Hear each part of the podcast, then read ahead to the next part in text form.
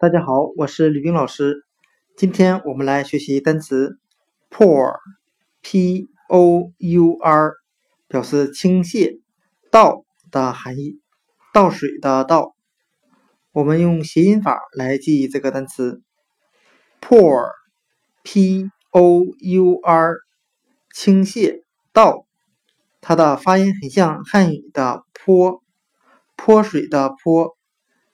后面再加上一个儿化音，我们这样来联想这个单词：今天的雨下的这么大，就像把水从天空中向下泼一样。单词 pour，p-o-u-r，